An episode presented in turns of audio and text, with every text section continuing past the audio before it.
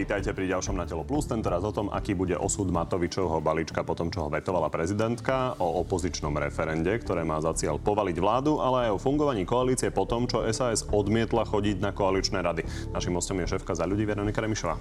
Vítajte. Dobrý deň. Ďakujem. Poďme na ten balíček. Pani Remišová, začneme teda tým, čo povedal aktuálne Igor Matovič k tomu, konkrétne včera. Ja urobím všetko preto, aby nakoniec eh, tú pomoc sme rodinám doručili napriek, napriek eh, misiám alebo vagónom hrachu, ktoré nám eh, hádžu pod nohy. Prejde vám to? Balíček? Či prejde Igorovi Matovičovi balíček? Uh, úprimne to povedané, balíček, hlasovali ste za to? Úprimne povedané, neviem. Uh, hlasovanie bolo odložené uh, na budúci týždeň. Ja som požiadala pána premiéra, aby um, aby došlo k dohode v rámci koalície, tak ako došlo k dohode, keď sme hlasovali za reformu národných parkov alebo za reformu zdravotníctva. A považujem to za normálne, že v koalícii si povieme predtým, uh, koľko hlasov máme a ako uh, stojíme s hlasovaním. Kedy ste to prestali volať váš balíček a voláte to výhrade Matovičov? Nie, neprestala som to volať, že náš balíček. Uh, ja si myslím, že to je, že tam sú dôležité, užitočné veci na pomoc rodinám. Asi sa zhodneme na tom, že Eh, chceme znižovať dane pracujúcim ľuďom, lebo daňovo-odvodové zaťaženie je vysoké. Eh, prídavky, ktoré sa zvyšovali v priemere o 20 centov, by sa mali zvýšiť kedy inokedy, ak nie v čase celosvetovej inflácie. Čiže sú tam dôležité veci. Áno, cirkus, ktorý sa okolo toho urobil, necháva takú nepríjemnú pachuť. V každom prípade dôvodom, prečo sa to rieši, je teda veto prezidentky, ktorá vetovala vlastne všetky časti účinné od 1. januára, lebo nevidí dôvod na skrátené legislatívne konanie a odmieta aj argumentáciu, že tí, ktorí to tak nevidia, takže to sú len liberáli. Tvrdiť o niekom, že je pri posudzovaní tohto balíčka prorodinný alebo protirodinný, považujem za vysoko manipulatívne. Vy to veto ako vnímate zo strany prezidentky? Pani prezidentka nás v koalícii postavila pre takú nešťastnú voľbu, pretože tá voľba bude o tom, že na jednej strane, keď pani prezidentka povedala, že ak schválite celý balíček, tak to dám na ústavný súd. To znamená, že ústavný súd nikto nevie, ako rozhodne, môže dať predbežné opatrenie, čím sa zablokuje celá pomoc. A tá voľba je, či chcete schváliť nejakú pomoc alebo žiadnu pomoc v dohľadnej dobe. A ja si myslím teda, že e, v tejto situácii je dôležité schváliť aspoň nejakú pomoc. Dobre, rozoberieme si samozrejme tú argumentáciu, lebo jedna vec je postoj e, prezidentky a druhá vec je, ako to vo všeobecnosti vnímate a aké máte argumenty. Ale čo hovoríte na tú argumentáciu prezidentky, že ona odmieta e, to formulovať ako protirodinný a prorodinný tábor? Ja vo všeobecnosti si myslím, že nie je dobre polarizovať spoločnosť. Pretože keď máte polarizovanú spoločnosť a polarizovaná spoločnosť je, keď ju rozdeľujete, vy ste liberáli, vy ste konzervatívci, vy ste prorodiny, vy ste protirodiny. Následne polarizovanej spoločnosti sa veľmi ťažko presadzujú dôležité veci a ťažké veci, reformy. Veľmi ťažko presadíte napríklad reformu verejnej správy, alebo reformu, veľkú reformu nemocníc, veľkú reformu školstva, ak máte úplne polarizovanú spoločnosť, kde nevládne nejaký sociálny zmier, kde jednotliví partnery sa medzi sebou hádajú, kde stoja zdravot, e, lekári proti sestrám, e, štát proti učiteľom a tak ďalej. Čiže ja si myslím, že nie je dobre polarizovať spoločnosť. Že v súčasnej situácii, ktorá je mimoriadne ťažká pre občanov, máme tu, ideme, padajú na nás krízy jedna po druhej. Kto ju polarizuje? Tak polarizujú ju aj také vyjadrenia, že tu máme uh, protirodinnú a rodi- prorodinnú koalíciu. To je polarizujúce vyjadrenie. To, to hovorí Igor Matovič. To hovorí Igor Matovič, ktoré... Takže kočiky by ste nevodali pred prezidentské paláce. spoločnosť rozdeluje. Poznáte ma veľmi dobre, že nie som v politike prvý rok. Myslím, že... Boli ste volano a Igor Matovič robil tieto vizuálne atraktívne veci? No, ktoré ja som, ja som nerobila. Hej. Uh, poďme k tým praktickým ja, argumentom. Ja takto, že aby, ešte som to uviedla do, do kontextu, mne politika ako show business, tento koncept mi vôbec nie je blízky. Že ja si myslím aj teraz, keď hovorím, že cirkus okolo prorodinného balíčka, že mne v tomto celom chýba odborná debata o odborných riešeniach. To znamená, či je lepšie znižovať ľuďom dane cez daňový bonus, dane, zníženie dane pre pracujúcich rodičov, alebo či je lepšie znižovať pracujúcim dane, napríklad cez zvýšenie nezdaniteľnej časti, časti dane. To Dobre. je odborná debata, ktorá si myslím, že má miesto a o tom by sme sa mali baviť. Dobre, poďme k tým praktickým veciam, ktoré teda s tým vetom súvisia. Takto to vidí poslanec Oľano Juraj Krupa. U nás je časť poslancov, ktorá zvažuje to, že by mohla podporiť prezidentku. Lebo ja si myslím, že to veto prezidentky má aj svoje rácio. Za ľudí boje ako? Prebiehajú ešte diskusie, diskutujeme v strane. V zásade, aj keď e, e, schválime pripomienky prezidentky, a tu hovorím, že dôležitá tá úvaha, jedna zo základných úvah je, že lepšia nejaká pomoc ako žiadna. Pretože keď e, sa prelomí veto, keď parlament prelomí veto, pani prezidentka povedala, že to posiela na ústavný súd. To znamená, že ústavný súd môže nasledovať zdržanie a k ľuďom sa pomoc nedostane. V zásade žiadna. Čiže akceptovať pripomienky pani prezidentky znamená, že k ľuďom sa rýchlo dostane aspoň nejaká pomoc. E, toto, tento, toto ja pokladám, tento aspekt pokladám za veľmi dôležitý. Juraj Krupa hovorí ale, že to má rácio v tom, že vlastne tie sporné veci, e, na ktorých sa koalícia nevedela zhodnúť, tak si viete vlastne tým pádom e, vydiskutovať. Ja sa... Aby ľudia, ktorí to nesledujú naozaj každú hodinu, tak je jasné, že tá rýchla pomoc, o ktorej hovoríte, ktorá má byť vlastne už v lete vyplatená, tak tá by prešla. Ale na druhej strane vlastne tá časť, ktorá platí od 1. januára, tak o tom by ste ďalej debatovali. Uh, áno. Uh, taká najspornejšia vec je asi krúžkovné, že príspevky, príspevky na voľnočasové aktivity deťom, aj keď treba povedať, že túto aktivitu teraz zavádza uh, Eh, prezident Macron, pasport hlavne pre, eh, pre deti, ktoré sa venujú športu. A teraz, čo sa týka tej druhej časti, že rýchla pomoc, pomalá pomoc, je to v zásade to, že od 1. júla malo platiť čiastočné zvýšenie rodinných prídavkov, to znamená na 30 eur, a od 1. januára zvýšenie na 40 eur. Keď sa mňa spýtate, ja si myslím, že rodinné prídavky a daňový bonus, ktorý my sme mali vo volebnom programe, to znamená znižovanie dane pracujúcim rodičom, že by sa mali razantne zvýšiť. Že to, to zvýšenie na 40 eur a zvýšenie daňového bonusu by sme mali prijať. To znamená, ak teraz je tá výhrada v tom, že keďže to platí od januára, poďme o tom diskutovať počas uh, nasledujúcich 4 mesiacoch. Samozrejme, my sme na diskusiu otvorení, ale u mňa teda nie je pochybnosť, že či sa prídavky majú zvyšovať na 40 eur a či sa majú znižovať dane pracujúcim rodičom. My sme to mali vo volebnom programe, toto sme ľuďom povedali. Že myslíme si, že chceme, aby sa znižovali dane pracujúcim, rodi- pracujúcim rodičom a aj, aby sa znižovali dane z ekonomickej aktivity. Jedna vec je tam teda obsah, o ktorom práve hovoríme. Druhá vec je forma. Je jasné, že ak to chcete prijať a, a teda nejakým spôsobom teda veto prezidentky odmietnúť, a tak potrebujete 76 poslancov, lebo 76 je to, čo je potrebné na prekonanie veta. A teda Kotlebovci avizovali, že oni, oni by to, za to zahlasovali a teda Igor Matovič zdá sa, že v tom problém nevidí. si nevyberiete. Keď niekto chce použiť výhovorku, že jemu vadí hlasovanie s fašistami, no tak, tak nech sa teda pridá k tým, ktorí sú fašisti a ešte hlasuje proti rodinám. Vnímate to rovnako ako on? Ja to vnímam ako dve rozdielne veci. Čiže uh, prvá vec je dohadovanie sa s fašistami o tom, aby sme sa zladili na hlasovaní. To považujem za mimoriadne problematické. Sme koalícia, sme štyri strany a je potrebné, aby sme tú dohodu spravili v rámci koalície. Nie, aby sme sa dohadovali s fašistami. To platí aj pre toto schváľovanie, hlasovanie, čo bude na budúci útorok. A teraz aspekt, že keď fašisti hlasujú za nejaký zákon uh, koalície, keď hlasujú, aj za môj hlasovali, môj zákon eurofondov. Teraz sa tu bavíme Dobre. o tom, že tých 76 hlasov nebudete mať. O dohadovaní toho, sa s fašistami na to, aby prešiel aby nejaký zákon. To pokladám za... Teda... To pokladám za veľmi problematické, ale mimochodom... Dobre, preto som... ide o to, či to považujete za natoľko problematické, že z tohto dôvodu jednoducho nezahlasujete. Považujem to za veľmi problematické. Uh, a ešte ale dopoviem to, je to technikália, ale keď sa bude hlasovať o celom zákone a nezávisle na tom, či príjmeme alebo odmietneme poslanci, či odmietnú alebo príjmu pripomienky pani prezidentky, tak bude treba 76 hlasov. Preto som požiadala pána premiéra, aby rokoval aj so stranou SAS, aby následne e, nebola koalícia odkazaná na hlasy fašistických Dobre, poslancov. ja, ja som sa úprimne Mne to trošku vadí. stratil.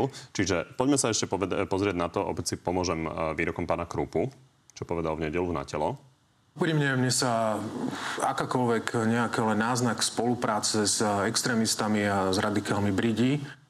Toto je aj váš postoj? To je môj postoj. Myslím, To ale to som, znamená, myslela, to som povedala že pokiaľ by to celé stálo a padalo na Kotlebovcoch, čo inak nevychádza, tak jednoducho za to nezahlasujete. Ako ste povedali, tak. Čiže inými slovami idete prijať veto prezidentky. A to vám ale hovorím, že uh, aj Aká na priam- možnosť? aj na prijatie, aj na pri... preto je veľmi dôležité, aby sa rokovalo aj zo stranou SAS, že aj na prijatie celého zákona, aj ak sa príjmu pr- uh, pripomienky pani prezidentky, je potrebných, nie že uh, nadpol, uh, nadpolovičná väčšina z prítomných poslancov, ale je potrebných 76 hlasov. Čiže je potrebné, aby aj v prípade, ak sa príjmu pre, uh, pani prezidentky na pripomienky, je potrebné, aby premiér rokoval aj zo stranou Čiže SAS. inými slovami doplním, idete prijať veto prezidentky a idete sa dohodnúť s SAS za akých podmienok. to si myslím, že by bolo, že rokovať so stranou SAS v tomto momente je veľmi nevyhnutné. Pani predsednička, čiže ešte raz. Idete prijať veto prezidentky a idete sa zo SAS dohodnúť za akých podmienok.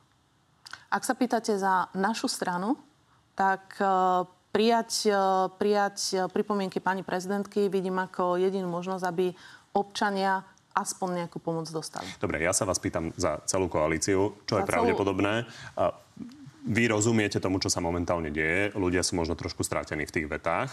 Takže je jasné, že potrebujete teda SAS na to, aby to prešlo aspoň v tej podobe, aby teda pomoc mohla byť vyplatená, tá, ktorá má byť v lete. Čiže nespoliehate sa na Kotlebovcov, nejdete prevalcovať veto prezidentky, idete sa dohodnúť s SAS na tom, aby to prešlo. Za mňa to je správne riešenie. Tak to aj bude? To vám neviem povedať, v koalícii sú štyri strany. Čo na to hovorí Igor Matovič, lebo on sa teda tváril možno trošku bojovnejšie. A každá strana sa presne tvári trochu bojovnejšie. A presadzuje si e, tie svoje vlastné červené čiary. Hoci tu si myslím, že je dôležité, aby sme sa dohodli všetci štyria v koalícii. Ak strana SAS má podmienku a za celý zákon zahlasuje vtedy, keď prejdú pripomienky pani prezidentky, tak takto by sme sa mali spoločne dohodnúť všetky štyri strany. Takže najpravdepodobnejšie, ale teda v každom prípade to, že počas leta sa vlastne budete do, pot- potom následne dohadovať, že ako by to vlastne od januára celé malo vyzerať.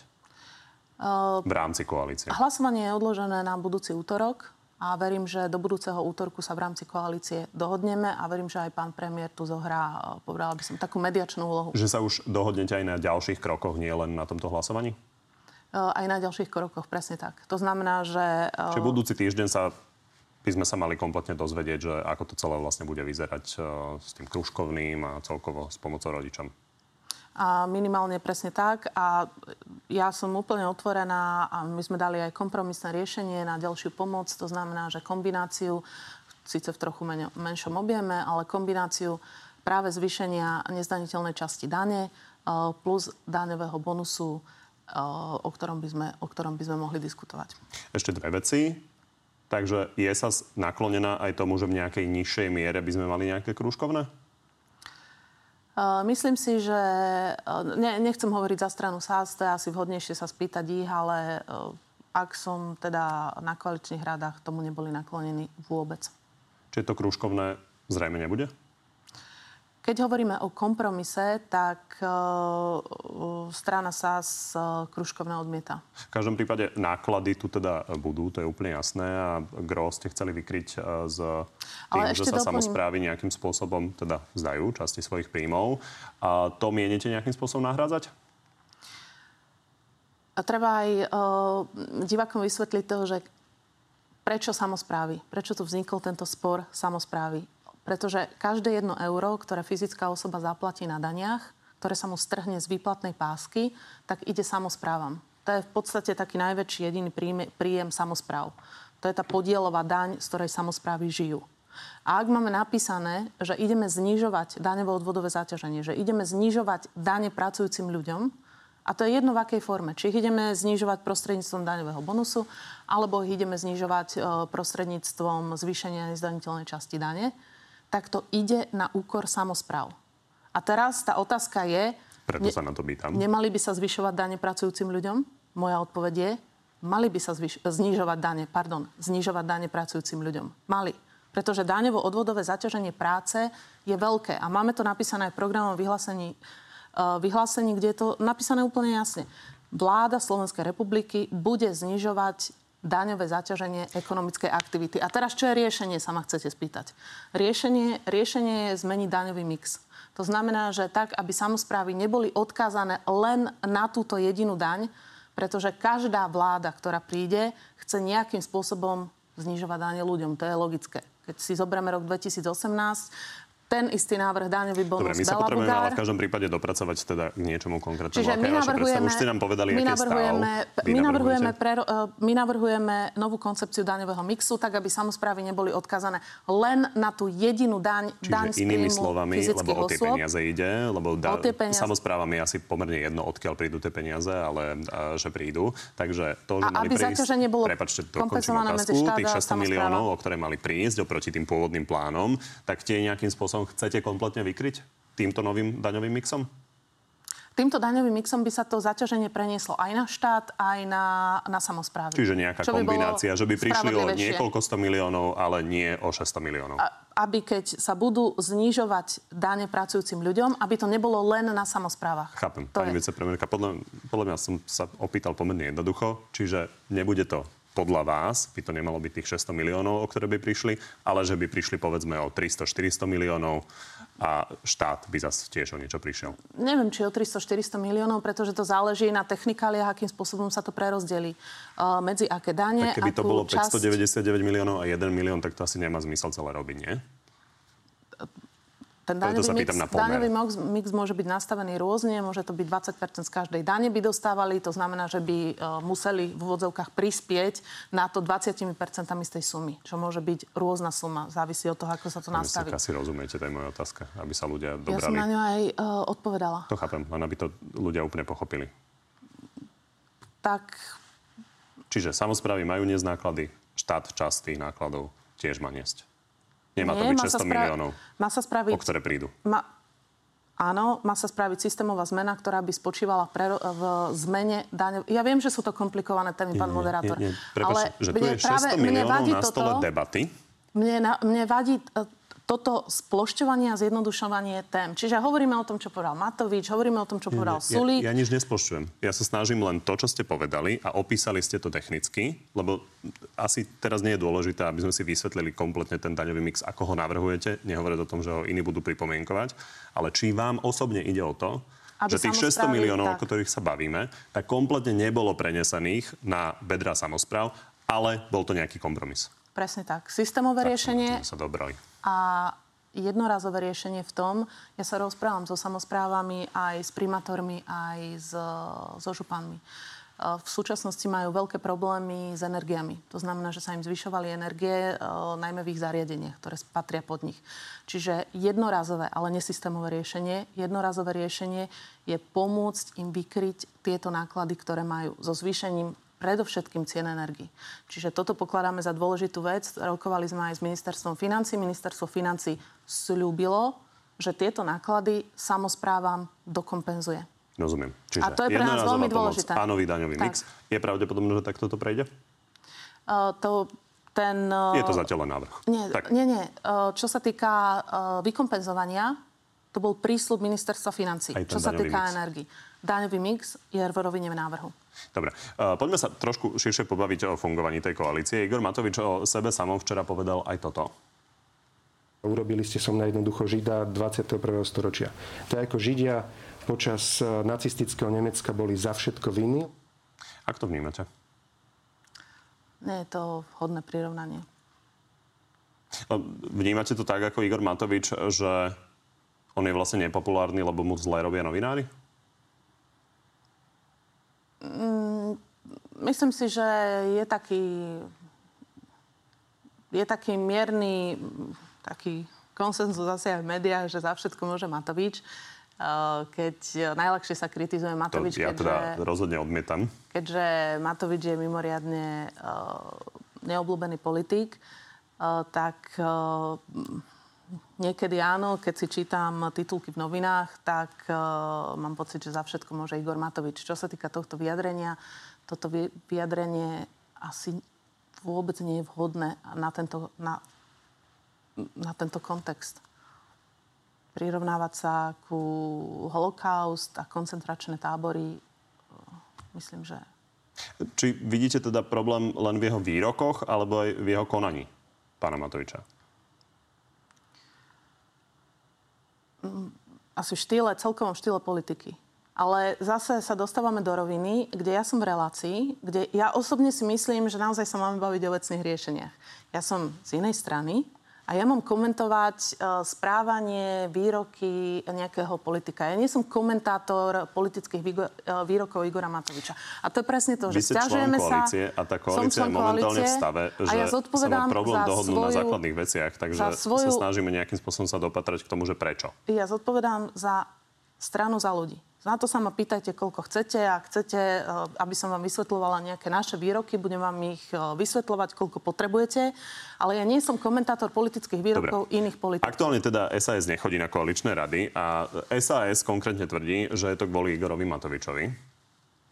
To je čistý chaos, čo Igor Matovič vniesol do politiky. Nemá pravdu Richard Sulik? Respektíve, kto tam vnáša ten chaos? Dobre, vyjadrím sa k faktu, že SAS nechodí na koaličné rady. Koaličná rada je orgán, kde dochádza k dohodám, alebo kde by malo dochádzať k dohodám. Tak, kde by sa mali vydiskutovať všetky problematické veci. Ak máme platy učiteľov, tak tá, to je presne tá platforma, kde si to máme vydiskutovať.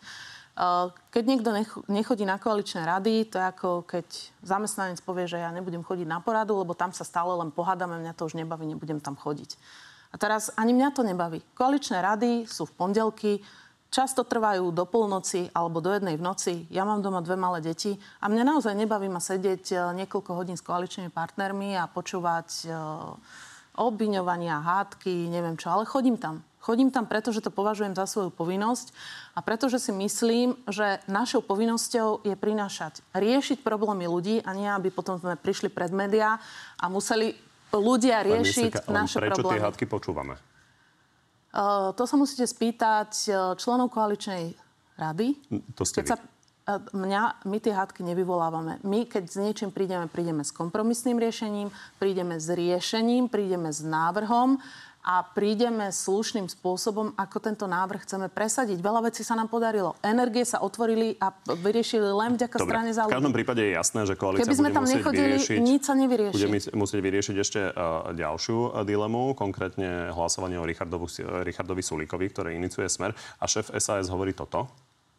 Ja si vôbec nemyslím, že som neodvolateľný. Som odvolateľný, keď sú na to dôvody. Je možné, že padne? Ja si myslím, že nie za nás... Lebo napríklad poslanci Kuriak a Dimeši avizovali, že je možné, že by teda hlasovali za jeho odvolanie. Bolo by to v koalícii, bolo by to veľmi divné, keby odvolali ministra koaličnej vlády a ešte na návrh opozície Roberta Fica. Za nás my nikdy nehlasujeme za odvolanie ministra... To chápem, to ste už povedali, ale teda nie je to nejaký veľmi rozšírený názor a teda nestane sa to. Ja si myslím, že sa to nestane. Ale hovorím, a teda možno niektorí prekvapo... poslanci opäť budú porušovať koaličnú zmluvu a pôjdete ďalej. V koalícii však mm, nás dokáže prekvapiť čokoľvek, ale to by som pripomenula len Zurindovú vládu, kedy za odvolanie Zurindu hlasoval jeho vlastný koaličný partner. Takže áno, koalície mávajú búrlivé a zložité obdobia, ale teda ja pevne verím, že Richard Sulik nebude odvolaný. Keď sme hovorili o tých Robertom Ficom keď sme hovorili o tých riešeniach, nebolo by jedno možné riešenie, že by pani Sulika Matovič odišli z tej vlády? To nechám, to nechám na posúdenie ich. Ne, príde mi to také nepristojné. Tak oni to teraz, tak zjavne nevidia, keďže neodchádzajú. Ako hovoríte. Ale um, ja si myslím, že je dôležité, aby všetci koaliční lídry si uvedomili... Čo by mohlo ukončiť tie hádky, podľa vás? Ako vidíte, je, to, to, je veľmi ťažko povedať, čo by ich mohlo ukončiť. Ukončiť by ich mohlo, keby si Richard Sulik a Igor Matovič povedali, už sa nebudeme hádať. Veľmi jednoduché. To sa nestane, zjavne. Ja na ich mieste by som si to povedala a riešila by som výlučne problémy, na ich mieste výlučne problémy ľudí. A keď sa to nestane, tak to bude pokračovať takto úplne identicky ďalej. Každý politik má svojich voličov, má svoju vlastnú zodpovednosť. Niečo slúbil ľuďom, povedal im, že uh, za nejaký volebný program kandidoval. U, dúfam, že si uvedomuje aj svoju celospoločenskú zodpovednosť za verejný priestor a podľa toho sa má aj správať. Poďme v krátkosti k ďalším témam. Jedna zo sporných je, sú platy učiteľov. A vy ste sa do toho teda nejakým spôsobom zamiešali. Povedali ste eh, ministrovi Grelingovi, teda, že si podľa vás neplní eh, svoje povinnosti. A minister Greling na toho reagoval takto. V tomto konflikte nechám pani Remišovú o samote, nebudeme nič odkazovať. Ona zvládne byť v konflikte aj sama so sebou. Vy ste hovorili a veľakrát, že tie výmeny cez médiá nemajú žiadny význam. Čo táto výmena priniesla? To z našej strany to nebola výmena. To bolo, to bolo stanovisko k platom učiteľom. My sme nemali žia, ani sme nejaké žiadne politické hádky ani výmeny. My sme povedali, že... Tak toto je asi budeme... o definícii výmeny, nie? Keď poviete ministrovi, že si neplní svoju robotu, že nevie zdvihnúť platy učiteľov a že keď ho to nebaví, tak e, sa má nejakým spôsobom porúčať, tak to je čo, keď nie výmena? My sme v prvom rade povedali, že si myslíme, že o platoch učiteľov je potrebné rokovať a nie ísť štrajkovať. Druhá vec, ktorú sme povedali, povedali sme našu predstavu, ako si myslíme, že platy učiteľov by sa mali zdvihnúť. To znamená 10%, 10% automat. Tak ako je to pri platoch sestier, alebo ako je to pri platoch lekárov. Popri tom ste povedali aj to, čo A zároveň povedal. sme povedali to, že na koaličnej rade ani raz strana SAS, ktorá ten rezort má, nedala na koaličnú radu platy učiteľov. Dobre, a čo, čo to prinieslo, aby som sa vrátil k tej otázke z hľadiska ja verím, že to, ja verím, že zvýšenie platov učiteľov aj presadíme. Ako? Presadíme v tej to podobe, tak, ako ste to povedali na tlačovke? No, 10-percentné zvýšenie a 10-percentné zvýšenie, ja verím, že ho presadíme, áno. Som si tým istá, tak to vám to poviem. A budeme to robiť tak, že budeme rokovať. A budeme to robiť dovtedy, kým to nepresadíme. A určite to nebudeme robiť tak, že povieme, viete čo, kolegovia, mňa to už s vami na koaličných radách ne- nebaví, diskutujte si koľko chcete, ja tam ani nebudem chodiť a nebudem Dobre. rokovať. A nejasný je aj osud ministra zdravotníctva. E, toto o ňom povedal Igor Matovič, konkrétne o teda... Párkrát som naznačil, že tento človek je zrelý na odvolanie. Uh, ustojí to pán Lengvarsky? Pýtate sa ma otázky na ministrov, Pýtam sa na to preto, lebo on aktuálne musí riešiť nejakým spôsobom, teda ako e, sa vysporiadame s plánom obnovy a rekonštrukciou e, nemocníc. Stále sa to odsúva. Tak sa len pýtam, v akom je to stave a že či tam ten minister ostane. Keď, sa, keď hovoríme o pláne obnovy, tak je veľmi dôležité, aby už bol známy plán rekonštrukcie nemocníc. Ja keď chodím do regiónov, tak e, niektoré nemocnice sú už plne pripravené majú, majú plány na rekonštrukcie, či to je napríklad už Prešovská nemocnica alebo ďalšie nemocnice, čiže je potrebné a ja verím, že takto urobí na vláde teraz, že predloží plán nemocníc, ktoré sa budú rekonštruovať z plánov obnovy. To bez pochyby, to je jeho úlaha. A, a to verím, to že bude teraz na vláde. Aj povedali, a takže nepresunie sa to a už to bude a teda minister to bude realizovať. Alebo to bude realizovať niekto iný? Viete, pýtate sa na otázky... Predpokladám, že ste to preberali na koaličnej Nie, rade, keďže je to naozaj veľmi veľa peňazí. Odvolanie pána ministra Myslím, sme nepreberali. Ako je koalícia spokojná s tým plánom? A plán pán minister ešte nepredložil do koaličnej rady. Ešte ste ho vôbec nevideli? My sme plán na obnovu nemocníc sme ešte nevideli. Čiže nemôžem sa vám k tomu vyjadriť, pretože ten plán sme nevideli. Je možno, že by sa vrátil Marek Krajči? Um... On sa snažil nejakým spôsobom sa aj angažovať uh, v tom pláne, lebo hovoril, že je to nepripravené. Ja vám to poviem z hľadiska strany za ľudí a plnenia, uh, plnenia programu. Nám je úplne jedno, kto bude uh, na stoličke ministra zdravotníctva sedieť, ale ten, kto tam bude sedieť, tak v prvom rade má sa zvýšiť kvalita zdravotníctva, má sa dotiahnuť reforma nemocníc a tretia vec, je potrebné urychlene začať e, s rekonštrukciou nemocníc. Na čo máme vyčlenené obrovské prostriedky v pláne obnovy. Ten, kto to vie zrealizovať, nech na tej stoličke sedí. A my mu budeme vo všetkom, e, vo všetkom súčinní. Pán Langvarsky to vie zrealizovať? Uh, uvidíme, čo prinesie na vládu. Následne... Pre vás to bude úplne nový materiál? A pre mňa to bude nový materiál tak si teda musíme počkať. Keď už ste hovorili o tých stoličkách, čo si myslíte o pánovi Kaňkovi z Typosu a jeho zatrvávaní na poste jeho šéfa? Z medializovaných informácií, z ktorých vychádzam, e, tie obvinenia, ktoré boli vznesené, vyzerajú e, dosť vážne. Aby nevznikli žiadne pochybnosti, tak minimálne do času, kým sa to, kým sa to nevyrieši, tak pán Kaňka by sa mal vzdať funkcie. Takže súhlasíte s SAS, že teda má odísť? Má sa vzdať funkcia, áno. A kedy sa to udeje? Opäť nie je to náš nominant, nie je Tomu to rozumiem, nominant ale ste v tej koalícii. Je to záležitosť Oľano. Čiže keď tu budete mať zástupcu Oľano, môžete sa ho spýtať, kedy sa to udeje. A ja sa vás pýtam, keď sa to neudeje za dva mesiace, tak či vám to bude jedno? Nebude mi to jedno, ale nezodpovedám za činy koaličných partnerov. Lebo vy sa ma pýtate, ja nemám právo moc odvolať pána Kaňku. Ja môžem hovoriť, že, pa, že čo je správne urobiť. To isté napríklad uh, s paragrafom... Vy ste niesli isté... zástavu boja proti korupcii, hovorili ste to, o spravodlivosti. To, to Konkrétne pán Kaňka je premiérov, premiérov kamarát z náboženských kruhov. Pochybnosti vyvolávalo vlastne aj to, akým spôsobom bol vybratý do tej pozície. Riešilo sa, aké mal odmeny. Tak ja sa len pýtam, či máte teda problém s tým, že tam bude sedieť a či chcete nejakým spôsobom hovoriť o tom s premiérom, ktorý ho nominoval, a s ministrom financí, ktorý ho môže dovolať. Ja som vám veľmi jasne odpovedala. To je jednoduchá otázka. A veľmi jasne a jednoducho som vám povedala, že áno, mám s tým problém. Tak ako som mala uh, problém, že pán, pán uh, guvernér Národnej banky Slovenska, keď bol obvinený, uh, sedel stále na poste guvernéra Národnej banky Slovenska. Ten sa ale nedá Ten tak jednoducho odvolať. Uh, pravdepodobne nejaká cesta by sa našla, ale áno, vadilo mi to, že nenašiel toľko osobnej zodpovednosti a sedel na tom poste. To isté hovorím smerom k pánovi Kaňkovi. A to isté, keď hovoríme o protikorupčnom boji. Tak možno tak jednoducho. Moreda... Myslíte si, že uh, Igor Matovič odvolá čoskoro pána Kaňku?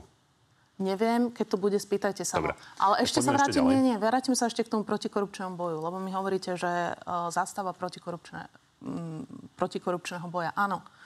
My v strane za, za ľudí robíme to, čo sme ľuďom slúbili. Keď sme povedali, že chceme robiť výberové konania, na šefa NASESu bolo normálne výberové konanie, na ktorých prešlo 19 uchádzačov.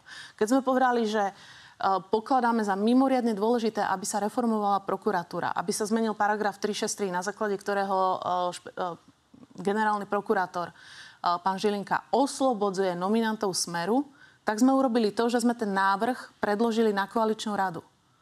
Sme koaličný partner, jeden zo štyroch, a nenašla sa u koaličných partnerov, sa nenašla Keď politická vôľa tento pán... návrh pretlačiť napriek tomu, že je v programom vyhlásení vlády. keď uh, sedel tu na vašom mieste, tak on hovoril, že podľa neho by to bolo divadlo, to nejakým spôsobom predkladať do parlamentu bez súhlasu sme rodina, lebo by to jednoducho neprešlo. Takže tam sa zhodnete? Tam sa nezhodneme, pretože to isté by sme mohli povedať, že je divadlom predkladať uh, balíčky do, uh, do parlamentu, lebo sa nesúhlasí a je divadlom predkladať reformu zdravotníctva a reformu uh, národných parkov do parlamentu, lebo s tým nesúhlasí To chápem, len Boris Kolár avizoval, že on to bude vetovať. Keď to bude vetovať, to je iná vec. My sme povedali, že veto partnerov rešpektujeme, ale zároveň vám hovorím, že ako koaličný partner, napriek tomu, že my sme si dali námahu, vypracovali sme ten návrh, dali sme ho na koaličnú radu tak, ako, sa, ako sme sa dohodli, ale v koalícii, keď raz po, traja koaliční partnery nemajú tú politickú vôľu toto naplniť, to, čo je programom vyhlásení vlády, žiaľ, nemôžem, si, nemôžem s tým nič robiť. A môžu to vyhodnotiť voliči Dobre. Mm, za dva roky. A možno, aby sme to teda skrátili. Čiže počítate s tým, že vzhľadom na to, ako sa k tomu stavia rodina, sme rodina, tak to v tom parlamente nebude z vašej strany? Mňa by to veľmi mrzelo. Ja by som... Čo ale urobíte? Lebo jedna vec je mrzelo a druhá vec je, že ľudí zaujíma, čo sa stane. Čiže pôjde tam taký návrh? Ten návrh išiel. To nie je, že ja tu sedím a či, nič nerobím. Či Čiže na koalície sa budú snažiť napriek radu, odporu Sme rodina taký návrh presadzovať. Či toto by ste vy presadzovali? Už raz taký návrh v parlamente bol, aj ho podával uh, pán Baránik, my sme sa to aj zahlasovali. Uh, ak si myslíte, že treba dať návrh do parlamentu, aby tam nemyslím, išiel. Ja sa len pýtam, vzhľadom na to, ale... že to bola vaša kľúčová téma uh, v septembri Presne minulého tak. roka. Preto som aj návrh predložila na koaličnú radu. A ešte raz, mrzí ma, že napriek tomu, že je to v, v programovom vyhlásení vlády, tak partnery v tejto oblasti nemajú, povedala by som, politickú vôľu presadzovať to, čo tam máme napísané. Keby ste mali odhadnúť, keď sa kruhom vrátim k tomu balíčku, o koľko sa zníži jeho nákladovosť tej 1,3 miliardy. O koľko to asi bude? Neviem vám presne povedať, kolega Meravý má presné čísla, ale určite o 400, stá... mil, určite o 400 miliónov, ktoré je krúžkovné, plus uh, zníženie prídavkov, zníženie daňového bonusu o výraznú časť sa zníži, podľa mňa. To hovoríme teraz o aké alternatíve? A že prejdú pripomienky pani prezidentky. Dobre, ale vy by ste sa chceli potom následne na tom krúžkovnom predsa len nejako dohodnúť. Či? To bude závisieť, ja som povedala, že sa máme dohodnúť v rámci koalície. Čiže výsledkom má byť návrh, ktorý je nejakým kompromisom, za ktorý bez takéhoto zbytočného cirkusu sa postavia všetky štyri koaličné strany. Ak tam bude, uh, daňový bonus by tam mal byť, lebo to si myslím, že je potrebné ho ďalej zvýšiť. Ak tam bude nezdaniteľná časť základu dane, my sme tej diskusii otvorení. Ak tam budú ďalšie opatrenia, takisto sme otvorení voľnočasové aktivity pre šport alebo iné aktivity. Môžeme sa na tom dohodnúť a môžeme sa dohodnúť, akým spôsobom sa to bude realizovať. Čiže aby sme to definitívne si ujasnili, čiže najpravdepodobnejšia alternatíva toho, ako ten balík celý dopadne, že miesto 1,3 miliardy bude mať hodnotu povedzme 700-800 miliónov? A bude závisieť na ďalších rokovaniach. My určite budeme presadzovať, aby, aby sa pomohlo, aby sa nadalej pomáhalo ľuďom. Aby sa prijali ďalšie opatrenia na pomoc ľuďom. Už ste to začínali vymenovať, čiže vymenovali ste krúžkovné, Neviem, či krúžkovné v hodnote 400 miliónov alebo krúžkovné v hodnote menšej. Nezdaniteľná časť základu dáne, to tiež závisí od toho, o koľko ju chcete zvyšovať. To je, o tom je, Dobre, tá, o tom je tá dohoda. tú otázku možno. Čiže pravdepodobný kompromis bude taký, že miesto 1,3 miliardy to bude o niekoľko stoviek miliónov menej. Bude to kompromis v rámci koalície. Neviem vám v tomto momente povedať, že okolko 100 miliónov, okolko to bude menej, či to bude ja viac. Ja sa pýtam, že či to pravdepodobne o niekoľko 100 miliónov menej bude. Keď sa dohodneme, tak vám to, túto informáciu poviem, lebo to aj presne zrátame. My, čo navrhneme, to máme presne zrátané. To znamená, keď my povieme, že chceme takýto, takéto kompromisné riešenie, ktoré sme prezentovali na tlačovej konferencii, tak sme povedali, že bude stáť, myslím, že 550 miliónov, kde to bol mix viacerých opatrení. To bolo za nás. To, čo je za nás, to vám vieme presne povedať. Máme to, to presne vypočítané aj Ja si pamätám, že asi pred minútou a pol ste mi začínali vymenovať, o čo zrejme uh, znížia sa náklady na ten celý balík, ale tak samozrejme je to vaše dobré právo to nepovedať. Takže poďme na divácké otázky. Tomáš nech vymenuje aspoň 5 konkrétnych vecí, ktoré sa podarilo realizovať z eurofondov počas ich vlády. V zatvorke nezaujíma ma, koľko ušetrili, ale čo konkrétne spravili, keď už jej vytvorili ministerstvo. Keď hovoríme napríklad o eurofondoch, tak eurofondy už nie sú biznis pre oligarchov, ale slúžia ľuďom. Vytvorili sme viac ako 9 tisíc miest v škôlkach napríklad. Rekonštruovalo sa viac ako 500 škôl, viac ako 500 kilometrov cyklotrás. To sú eurofondy. To budú ale dobiehajúce projekty, predpokladám, nie? To sú aj nové projekty. A čo sa týka IT, v IT Budeme spúšťať za pár dní to, o čom hovorili predchádzajúce vlády celých 10 rokov. To znamená, že uh, mobilné ID, prihlasovanie sa do portálu alebo k službám štátu cez mobilný telefón, o tom sa 10 rokov hovorilo, my to skrátka robíme. Čiže bez čítačiek e, bez čítačiek, na to budú nadvezovať ďalšie služby. Zrušili sme, rušíme 21 zbytočných výpisov, ktoré ľudia už nebudú musieť nosiť na úrady, pretože Úrady si budú vymieňať všetky informácie medzi sebou a tým šetríme 40 miliónov eur ročne a 4 milióny výpisov ročne. Nové Slovensko SK bude kedy? Nové Slovensko SK bude tento rok. Je to uh, mimoriadne komplikovaný projekt. Tam viete, že sme uh, platili dodávateľovi milión eur mesačne. Eh, za služby. To sme skresali na polovicu. Väčšinu, teda postupne si tie služby a obsluhu systému robíme sami, čo je veľká vec. Robí to eh, naša organizácia NASES a e, v najbližšej dobe sa objavia nové návody, nový redesign a nové služby. Dobre, čiže do konca roka výrazná zmena, hej? Tak to odkontrolujeme potom. Má a ešte keby som povedala, čier... pardon, legislatívne Sú to divácké otázky ne, nemôžeme z toho robiť reláciu o, o Slovensko SK, takže má nejakú červenú čiaru, pri ktorej by sa Igorovi Matovičovi postavila a bola za jeho odchod ako ministra? No, taká veľká moda v tejto koalícii je dávať si červené čiary. Od začiatku tejto koalície, v zásade odkedy vznikla, človek počúva len o nejakých červených čiarách, o tom, že... ale tak dejú sa pomerne odchádza, zásadné veci, takže ľudia sa asi logicky pýtajú, že či tam máte nejakú čiary? mieru, kedy končíte keď taká, s tou toleranciou, alebo keď nie? to bude, tak to oznámim a vtedy končím. V zásade ale treba povedať, že nie, nebavia ma takéto neustále hádky v koalícii. Hedviga, prečo do všetkého strká nos, keď tomu nerozumie? Uh, neviem, na čo Hedviga naráža, ale za nášho pôsobenia jednak sme museli upratovať po predchádzajúcej vláde a zlepšilo sa obrovské množstvo vecí. Nový zákon o najmenej rozvinutých okresoch, uh, ktorý, kde sa peniaze už nerozdeľujú po kamarátskych linkách a tak ďalej a tak ďalej. V sa napríklad najnovšie angažujete? V školstve my máme, máme pomerne silnú, silnú skupinu, odbornú skupinu učiteľov, pedagogických, nepedagogických zamestnancov, vedcov a výskumníkov. A my sme v našom programovom, v našom, v našom volebnom programe, ale následne aj programom vyhlásení vlády, sme ľuďom slúbili, ja za našu stranu, sme slúbili, že sa učiteľom, pedagogickým, nepedagogickým zamestnancom zvyšia platy. A ja počúvam od ministra školstva, že on namiesto toho, aby chodil na koaličné rady a chodil rokovať, tak hovorí, že pôjde štrajkovať. A to isté platí aj o pánovi ministrovi financí. odkazujete, že tomuto sa rozumiete?